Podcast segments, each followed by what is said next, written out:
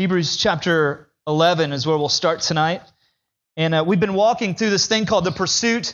We've been walking through some of the major themes of the Old Testament. We've talked about, um, we, well, we kind of started in Genesis with a whole other series called Origins, but we've talked about creation.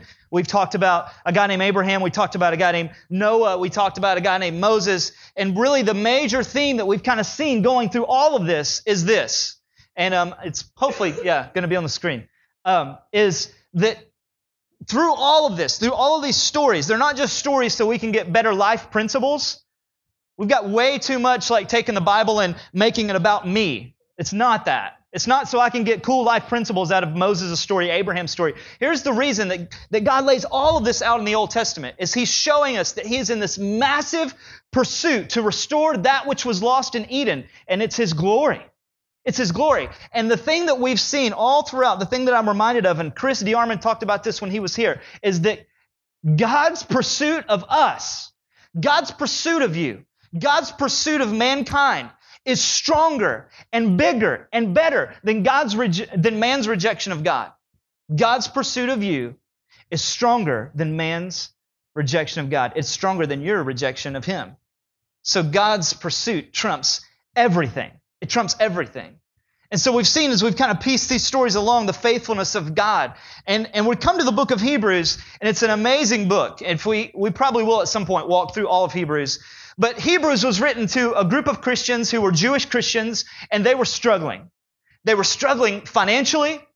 They were struggling because they had left Judaism and they were being persecuted for their new faith in Christ.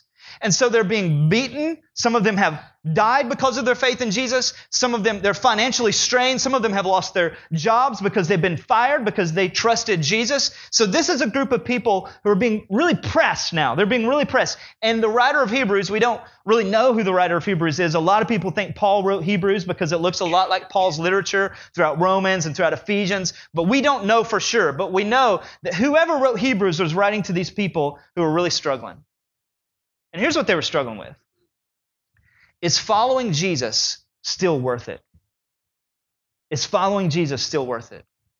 There may be days where you get up and you ask that question. You wouldn't ever admit that to anybody, but I'll just admit it to you right now. There are days where I get up and I go, Is following Jesus still worth it? Is it still worth it to follow Jesus? Especially when they were going through so much trial and so much hardship, and they looked at everyone around them that wasn't following Jesus and they were fine is following Jesus still worth it?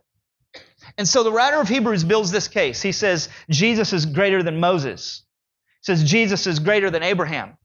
He builds this case that basically what I've been saying this whole time is that Hebrew people were looking for a Messiah. They were looking for somebody who was going to save them from themselves. And they would have looked at Noah and thought, well, maybe Noah's the Messiah as they read the Torah. And then they would have looked at Abraham and they said, well, maybe Abraham's the Messiah. He's going to have this great nation. And maybe, maybe Abraham is the guy who's going to save us, but it's not Abraham. And then they would have looked at other prophets that came and maybe this is the guy. Maybe Elijah. Maybe it's going to be Elijah that's going to save us, but it wasn't Elijah. And the writer, the writer of Hebrews goes through 10 chapters, and here's what he does. He says, Jesus is greater than all those guys, and he says, Jesus is our great high priest. Jesus died for us, and he went into the Holy of Holies, and he made sacrifice for us. He took his own blood, and he poured it on the mercy seat for us. He said, Jesus is greater than all those people. Now pursue Jesus. And that's what we've been doing all this whole time. Every story has pointed to Christ. Moses points to Christ. Abraham points to Christ. Noah points to Christ. It all points to Christ. And so if you read Hebrews, he gets to chapter 11 and 12 and he's about to explode. Because he's saying, don't give up. Don't stop. This pursuit is worth it. And so God's pursuit of you is stronger than your rejection of him. And because of God's pursuit of us, it should call us and drive us to this tenacious, life giving pursuit of God with everything that we have. When I read the Old Testament and when I read the New Testament and I see how God has pursued me through the prophets and through Jesus, if my response is not fully, God, I want to pursue you with everything, then I've missed something somewhere. I need to go back and read it again. But so many don't fully pursue Jesus, do we? You look around at Christians, especially in our context, and I don't know if there's an all-out pursuit for Jesus. Not what, not what the writer of Hebrews is about to show us. I don't see a lot of this. I just don't. I don't. Because here's what the writer of Hebrews says. In a minute, we're going to see this. It is an all out sprint for the glory of God. Let me just begin reading here in um, chapter 11, and we'll start here in verse 1, and then we'll kind of skip down a few verses. And he builds a case through history. Here's what he says, verse 1.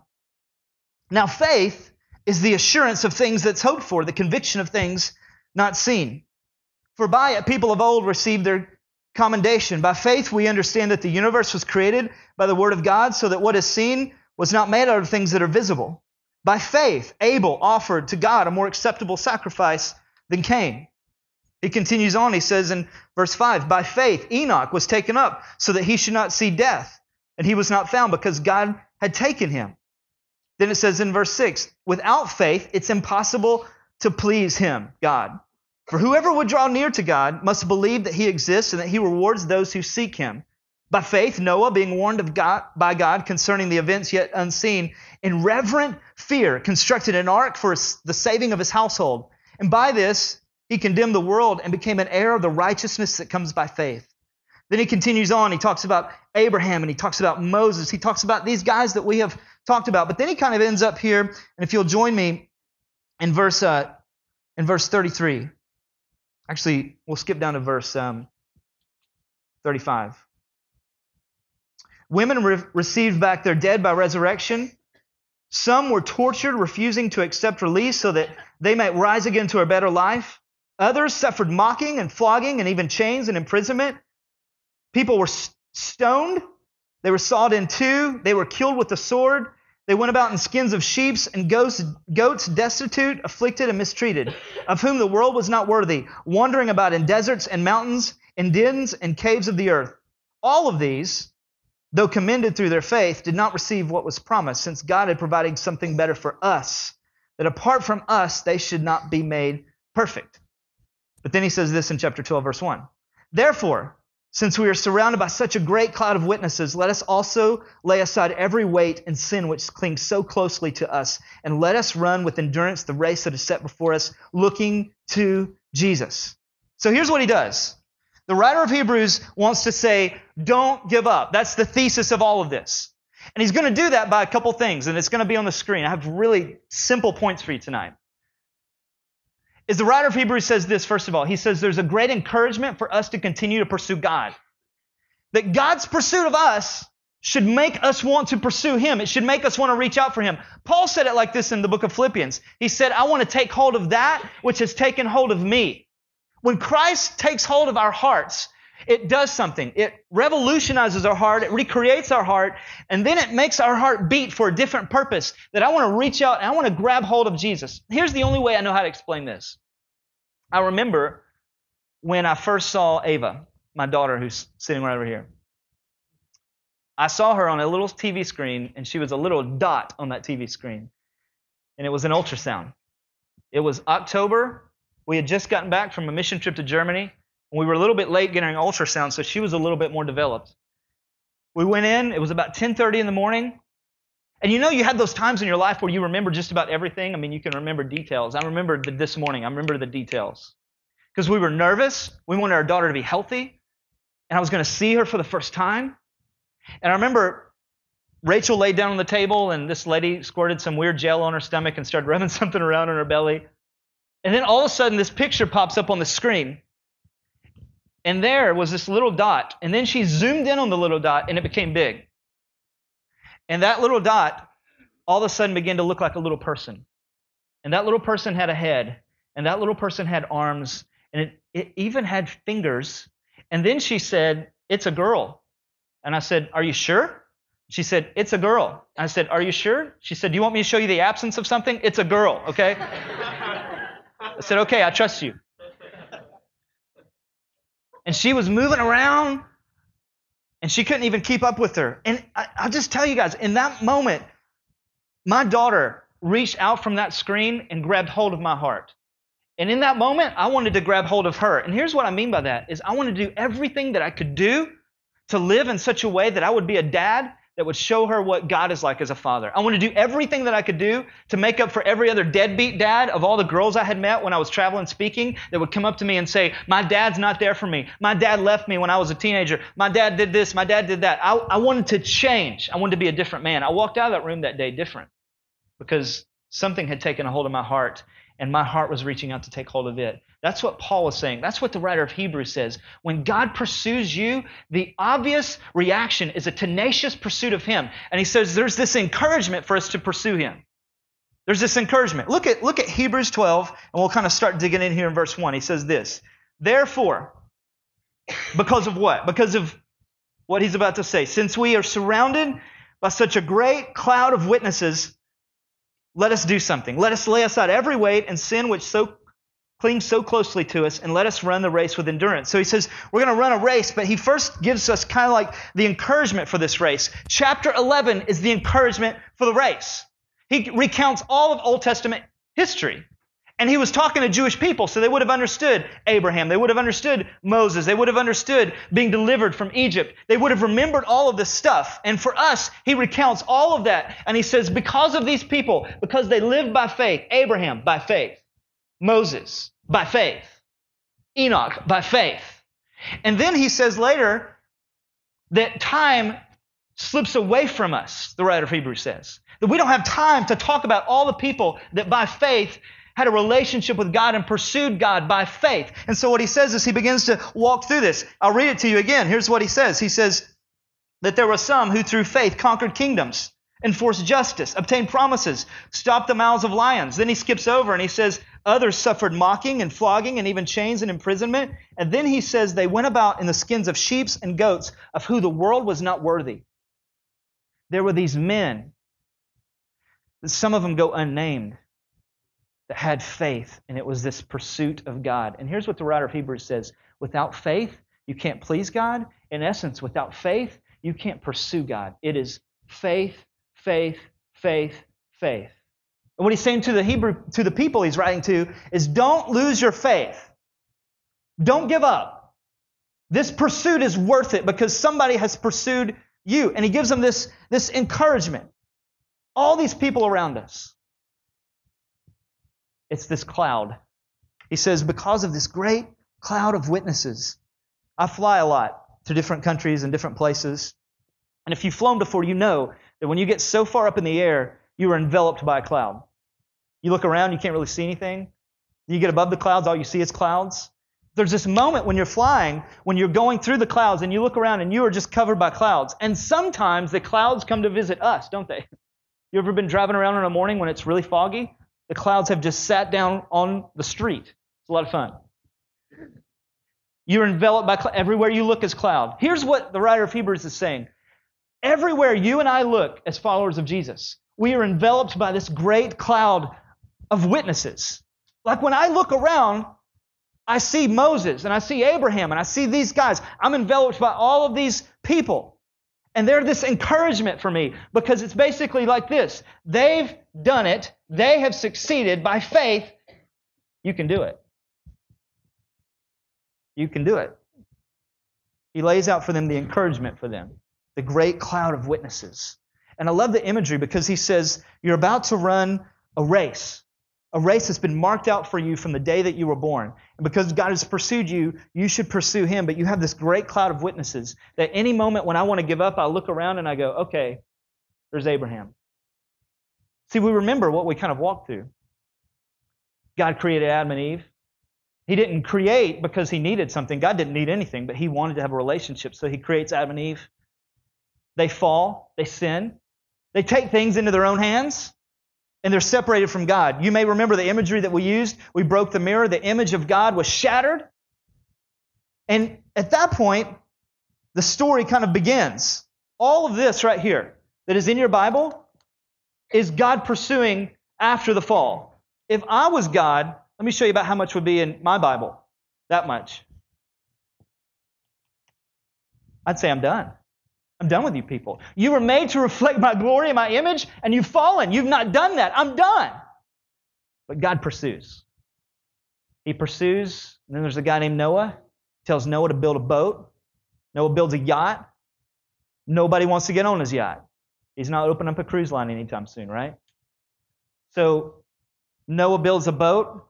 For 120 years, Noah preaches righteousness, and he says, Get on the boat. Nobody gets on the boat. God floods the earth. Then Abraham comes along, this 90 year old man, and God says, You're going to have a lot of children. And he says, How? And he says, Well, I won't go into the details, but you're going to have as many children as there are stars in the sky. And through your children, I will bring redemption, I will bring hope to a whole nation.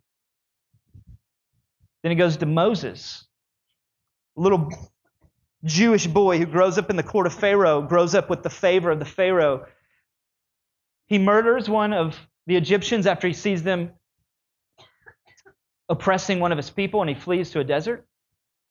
And when he's in the desert, he hears from God. Don't you know it's true that a lot of times it's when we're in the desert that we hear from God? So he's there in the desert, and a burning bush talks to Noah. I mean, to Moses. That would be weird if Noah were there too, hanging out. So, hey, Noah, what you doing? Uh, just hanging out on my boat. Um, so the burning bush talks to Moses, and it says, I'm God, and I'm going to send you to Pharaoh. Moses says, I can't go there. I don't know what to say. And he says, I'll tell you exactly what to say. And then he says, Well, when I go, who do I say sent me? And he says, You can just say, I am sent you. The beginning, the end, the first, the last, everything rolled up into one. I am. So he goes. Pharaoh says, I'm not going to let your people go. And so God says, Okay, I'll send 10 plagues, 10 plagues that mock the 10 major gods of Egypt. Every single one of them mocked an Egyptian god. God was saying, I'm stronger than your gods. You want to play? We'll play. So then, children of Israel leave Egypt. They walk across on dry land. God splits the sea, and they go about in the wilderness because they are disobedient for many, many, many years. There's a tabernacle, and that's where the Spirit of God, the presence of God dwelled.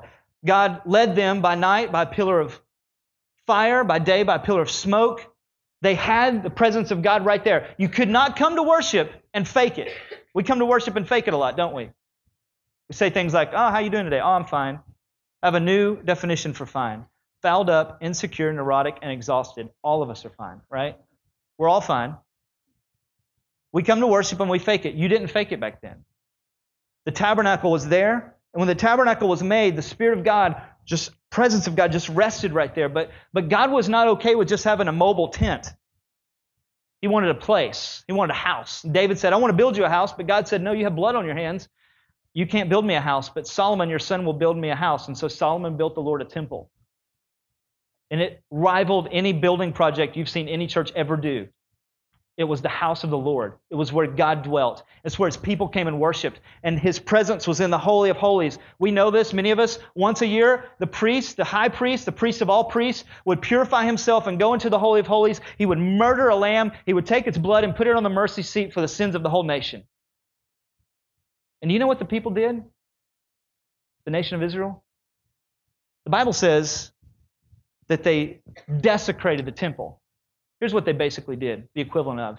They, take, they took Playboy magazine pictures and they hung it in the temple of God. They put pagan gods in God's temple. So God sends prophets. And his prophets say this clean up my house. And they continue to desecrate the house of God. He sends more prophets that says, clean up my house. They said, No, we won't clean up your house. And so here's what God does clean up my house one more time or I'm gone.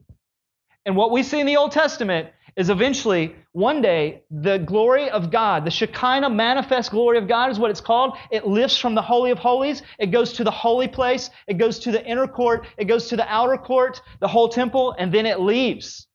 And it's gone. And for 400 years, 400 years. This is the time span between the, New, the Old Testament and the New Testament. It's called the intertestamental period. Nothing was said. There was no worship at the temple. There was no prophets. There was no word of God spoken. Nothing. It was complete silence for the people of God. And then a guy shows up on the scene named John the Baptist, and he's a little weird. He's partly naked, and he's eating grasshoppers and he's preaching the kingdom is near. And then one day he sees Jesus. And Jesus comes down and he looks at him and he points at him and he says, There's the Lamb of God who takes away the sin of the world. Why do I tell you all this? Because that's what the writer of Hebrews does in chapter 11. He recounts the history of Israel, and he said, All these men by faith, by faith, by faith did it. This is this great cloud of witnesses that are around you. So here's what you should do. If you ever feel weak in your faith, read the Old Testament. Read Abraham, read Moses, because what it should do is it should well up in you this desire to pursue God because you have this great cloud of witnesses before you. But look at Hebrews 12. Because of this, he says, do something. He's got an action for us. There's this encouragement to pursue God, but then there's also these obstacles to pursuing God. Look at what it says. It says, Because we have such a great cloud of witnesses, let us also lay aside every weight and sin which clings so closely. Now, I used to run tracks. Anybody ever ran here before? Anybody a runner? I know this will surprise you, but I did run. I don't run anymore. I try not to run, actually. I ran track. I ran hurdles, and I realized that I was better at hitting the hurdles. Like if the point was to hit the hurdles, then I was good, but I hit the hurdles all the time. So I just started running um, long races. They, they call this cross country. And then I realized that I don't enjoy running after about two minutes. So I stopped running cross country. And then I started sprinting. And I realized I was much better at that. I enjoyed short paces where I just went really fast for a short period of time and then I could fall over dead. So I did that. But here's what I know is that if I was on the starting block and there's all this anxiety and there's all this tension, there's all this buildup, and basically here's what the writer of Hebrews is saying. He says, therefore, that's a Greek word, and the Greek word is something toigaron. It's a kind of a weird word, but here's what it means. On your mark. He's telling them to get on their mark and they're about to run a race that's been set before them. But before they can run the race, they have to deal with some stuff. They have to deal with some baggage. So he says, because of the encouragement of all these people that have gone before you, get on your mark. But before you can go, and before the gun goes off, lay aside every weight and every sin. He says two things there lay aside every weight and every sin. For some of us to run the race to pursue Jesus, there are obstacles. There's obstacles for all of us. There's two types of obstacles that he deals with here, the writer of Hebrews. He says, first, the weight. This weight, it could be really anything. It could be sin. It could also be worry. It could be anxiety. It could be something that weighs you down. It could be your past. Paul talks about in the book of Philippians, he says, One thing I do, I forget my past and I press on towards what lies ahead. The writer of Hebrews says this lay aside every weight, whatever it is that weighs you down. Because when I used to run cross country, we used to run with these weights around our ankles. Some of you know about that. You've done that. And we didn't do that during the competition. We only did it when we were practicing so that we could build up our endurance. But when it came competition time, you took all the weights off your ankles and you ran with everything that you had. The writer of Hebrews says you're not going to run this race and this pursuit very well if you are bound up with weight. What is true is that some in this room have weight. Now, all of us will have much more weight after tomorrow, but some of us have spiritual weight that nobody can see. Some of you have great shame because of something you've done. You carry baggage around, man. I bet if we could put on some glasses and see what God sees, you'd see people walking in here like they were about to get on a flight to go to China, man. Bags upon bags upon bags, dragging stuff behind them. And you'd be like, what are you doing? They're like, oh no, that's just I just carry that around. I'll kind of like it, you know. I've gotten used to it. The reality is some of you don't even know the baggage that you have. You've gotten so used to it. But what you don't realize is that it's keeping you from fully pursuing God. And what he says is lay aside every weight, anxiety, shame, past sin, past guilt. Lay it aside. And the reality is this as well, is that Christ has purchased the fact that you can lay it aside. You couldn't lay it aside before. Christ and his cross has purchased that. What's your baggage, man? What is the baggage that keeps you from fully all out running the sprint for the glory of God and the kingdom of God? Is it shame? Is it unforgiveness of yourself? See, some of us in here know we're forgiven by God. We just really struggle forgiving ourselves. And can I just be honest with you tonight? That's sin. That is sin. Not forgiving yourself when God has already forgiven you is as much sin as anything else. And you can repent of that tonight and say, God, I'm going to lay aside that weight so that I can run quicker to you. But then he also says this He says, lay aside weight, but then he specifically says, lay aside sin, lay aside transgresses. some of us in here are bound up in sin. Some of it's quite obvious, and some, some of us don't have obvious sin. We have hidden secret sin. We have accepted sin, don't we? We're really good in the church at accepting certain sins. If I have blatant sin, if I'm cursing or I'm out partying or I'm out drinking, obviously we would say, no, that's sin. But some of us in this room, the sin that so easily entangles us is not those things. Oh, no. It's much more under the surface than that, isn't it? It's bitterness, it's pride, it's apathy, it's unforgiveness of somebody else, maybe even sitting in this room. So we have a lot of really coddled accepted sin in church. And you look around the landscape of church in North America and you wonder why more Christians aren't all out pursuing Jesus for the glory of God. And it's because we've gotten so used to our sin that we don't even call it sin anymore. Here's what the writer of Hebrews says lay aside the weight and lay aside the sin that so easily entangles us. And the weight, not the sin, but the weight could be a really good thing. Some of you in here have weight that is really a good thing. It's not a bad thing. There are some things that can entangle us from running this pursuit towards Jesus that is not a bad thing, but it's not the best thing for us. Like a pursuit of a job, a pursuit of a relationship with a guy or a girl, a pursuit of money, a pursuit of status. When Alexander the Great was moving throughout, conquering kingdoms, his men, when they would go into a kingdom and they would get a plunder, they would get a bunch of stuff, they would gather it with them. And so as they defeated one kingdom and the next kingdom and the next kingdom, they had all this stuff. They eventually just had a bunch of stuff. And they began to move slower and they began to not fight as well because they're dragging baggage around. And here's what Alexander told them to do. History tells us this. It says, Take all the stuff that we have won, our plunder, our gold, our stuff. He said, Burn it. Alexander asked his men to burn all the stuff they had acquired at defeating all these kingdoms so that you can actually fight.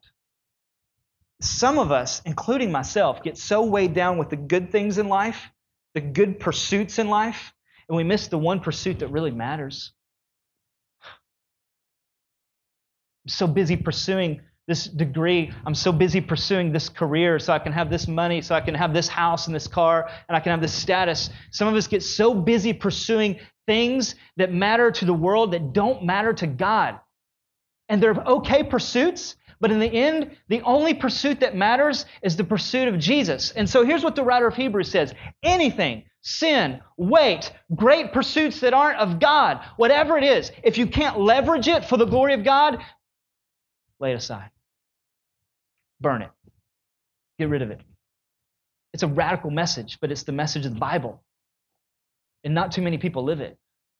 He says, Lay aside every weight and sin which so closely entangles us, and then let us run the race that is set before us, looking to Jesus, who's the founder and the perfecter of our faith. So he says there's this race that's been set before us. And um, it's not so much a sprint, as I said that I ran before, but it's more like a relay race. Anna Klippa gave me this baton. Now, when I was running in track, I ran the, the 400 meter relay, which meant we had four guys who ran 100 meters each. I was the third leg. Now, I don't remember the batons being this big. They were usually about the white part and they were metal. This is like, this is like, you're going to beat somebody who's in the next lane, you know? like, dude, I see somebody coming up on me. I'm going to, I'm to pull a Nancy Kerrigan on them. Um, y'all remember that, huh? Butson remembers that. Us old people remember what happened. Um, the race is not a sprint, it's a marathon. I used to run, and um, I don't run anymore. One time when um, I was in high school and I hadn't met my beautiful wife, Rachel, I, was, I had a crush on this girl named Becca, and I wanted to impress her. And you know, guys, you'll do crazy stuff if you want to impress girls. How many of you guys have done something stupid to impress a girl? Okay. Others of you are liars. Um, straight up lying, man. When we give the invitation, go to the prayer room and repent, okay? Um, I remember I wanted to impress Becca. Becca's whole family was like super athletic. You know the people that wear like Under Armour all the time? you're like, dude, put on regular clothes, okay? We get that you're buff. We get that, okay? Put on some jeans and a regular t shirt. That was her family. Like all of them, like super buff, Under Armour. Becca played like every sport, and then there's me. Obvious, not fitting in. Becca says to me one day, she says, um, Hey, my family's going down to Atlanta, and we're going to run in the Peachtree Fun Run. Now, I don't know about you, but those two words are diametrically opposed and should never be in the same sentence. Fun run, right? I said, What is a fun run? I've never even heard of such ghastly things, you know. Um, I think I just made up that word. Um, she said, um, dastardly. That's the word? Okay, thank you. She said, um, well, it's a 6K fun run. And I said, okay, so you're, you're saying 6K. What is, she said, it's, it's just a couple miles. It's hardly anything. She said, it'll be fun. So we go down to Atlanta. We get this hotel, and, and her parents paid for me to have my own room. It was awesome. And so the morning of the race, now I've never run in anything official uh, except for my track deal, but I just showed up. I don't know what you wear to a fun run. So they show up in their Under Armour. I show up in a polo and khaki shorts. and it was quite obvious that I had not come to run. I'd come to hang out. So they shoot the gun off and we start running. And can I just tell you, like, people who I know who've ran in marathons, marathon's 26 miles. I can't, I can't even think about 20. I don't even drive 26 miles anywhere. if anybody's, has anybody ever ran a marathon here? Okay, good. You people are sane. Somebody in the back has. You're weird. Um, just kidding. People that run in marathons, I've had two friends that have run in marathons before, say that about mile 18, your body hits what's called the wall. Everything in you wants to shut down, sit down, and be done. Your body's going, Why are you running? Why are you not eating Cheetos and watching cops? Okay? And people who run marathons say at that point, all you have to do, you just have to tell your body to run. Well, in my little 6K fun run, I hit the wall at about half K. and I was done. Beck and her whole family are hanging out in their Under Armour. They've like got a bead of sweat on them, waiting on me at the end of the finish line like two hours later. Here's what I realize is that it is difficult. And what the writer of Hebrews is saying is it is going to be difficult for you to run the race that is set before you. It will be difficult. Trial will come, hardship will come, but when you look at the great cloud of witnesses that are around you, that's the encouragement. And it's like it's a baton that's being passed to you. It's a baton that has gone from people like Noah to people like Abraham. And it's a baton that's gone from people like Abraham to people like Moses. And it's a baton that has gone from Moses to the prophets, to the prophets to the disciples, to the disciples to missionaries, countless missionaries around the world, like William Carey, who went to India for the first time, Hudson Taylor, who was four months on a boat so he could take the gospel to China. And now Chinese believers know him by name. It's been given to people like Adoniram Judson, who was a missionary who basically lost his whole family on the mission field. It's been given to great men like Martin Luther, who was a great reformer, who basically, up until that point, nobody read the Bible in their language, and he translated it to a language where the people could read it, and it released power to the church. And then there's us. The writer of Hebrews says that we're in this race, and it has been set before us. Now, I want you to just picture this, okay? Just this imagery for a second, because it's what the writer of Hebrews wants us to picture. You're standing there, and you're in this relay race, but you may not even realize you're in this relay race. And you're standing there, and then all of a sudden you're just kind of hanging out, and you're doing life, and you're doing school, and you're doing your deal. And you feel something hit your hand, and you pick it up, and you look, and it's a baton that has been passed to you. And this baton isn't any baton, it's a baton that's blood stained with the blood of people who've died to get it to you. And then all these cloud of witnesses that are around you, they're not watching you. The Bible is very clear. They're not watching you sitting in the bleachers, but their lives speak out. And here's what their lives say run. Run. Run and lay aside everything that keeps you from running, every pursuit that isn't this pursuit, every sin which entangles you. Run the race that is set before you. Take that baton that we have handed off to you and get it to the next generation with everything that you are. Now, here's my question to you How are you running? Is this baton heavy in your hands? Should be. It should get heavier by the minute. As I see people like Billy Graham that I've looked up to for years stand in the pulpit at like 90 years old and he can't preach without shaking, it gets heavier in my hand. This should be extremely heavy in your hand. And the question we have to answer is what are we going to do with it? The writer of Hebrews wraps up and he says this. He says, There is encouragement, there's obstacles, but there is a goal, there's a purpose, and there's strength in the middle of this race. Look at, look at verse 2. Looking to Jesus, the founder and the perfecter of our faith, who for the joy that was set before him endured the cross, despising its shame, and is seated at the right hand of God. So here's what he says You have all of this encouragement around you, these people who've gone before you and who have handed you this baton. But then he says something else. Those guys are not the purpose, those guys are not the motivation. Here's what he says. I love this. The motivation, the purpose for running this race, this pursuit of God, to get this baton of faith, so to speak, to the next generation is this guy named Jesus. He's the founder of the race, he's the finisher of the race, and he's your strength in the middle of the race. So he says, don't look to Abraham and don't look to Moses for strength. Look to them for encouragement. You look to Jesus for strength. He founded the race. He will perfect you in the midst of the race. And He's the one you're looking at when you're running.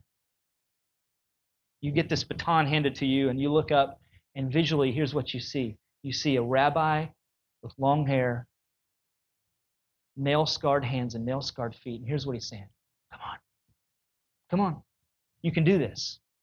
And you're going to fall, and you're going to stumble, and you're going to mess up. It's all going to happen to you. But in the middle of it, you don't look to all these people around you. They're your encouragement, but they are not your strength. He is the author. He started the race, it was his idea. He's the perfecter in the middle of the race. He will finish the race with you and for you. It's Jesus. It's all about Jesus. And the question is, what are you going to do with what has been handed to you? The book of Jude says that we will contend for the faith that was handed to us and delivered to us. Are you contending? I don't know about you guys, but this is heavy on my heart. Because I don't want to get to the end of my life and go, man, I ran for something totally different than what I was supposed to run for. I don't want to get to the end of my life and people at my funeral go, yeah, yeah, he was a good guy. I don't want to get to the end of my life and stand before Jesus and him go, Why did you get the baton and go sit down. I'll be honest with you. Most people in your generation, even, just want a comfortable Christianity. Go to church, have a real fuzzy feeling, a warm, cool, fuzzy feeling, have some good Bible study, do a good small group, and just be content.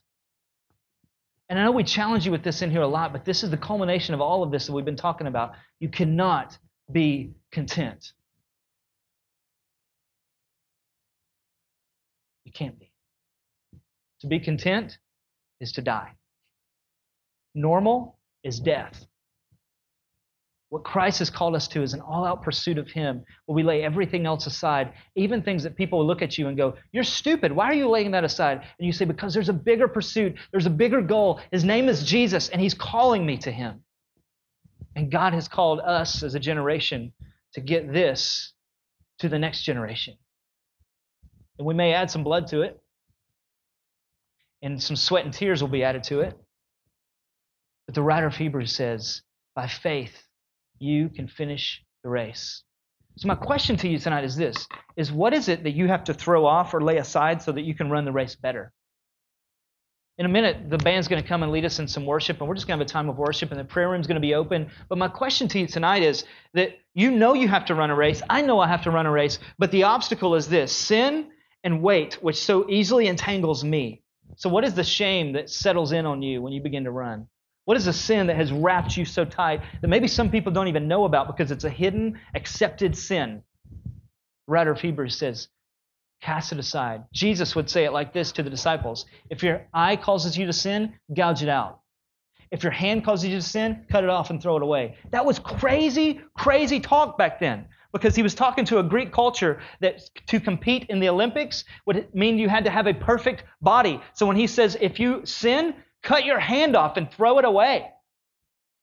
Be very, very, very, very, very, very extreme with the way in which you deal with sin because it will keep you from running the race and getting this baton to the next generation, which you have been called to do.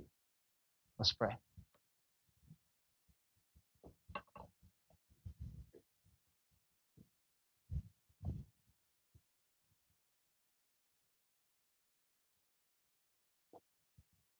God, tonight our desire is um, just to truly pursue you with everything that we are.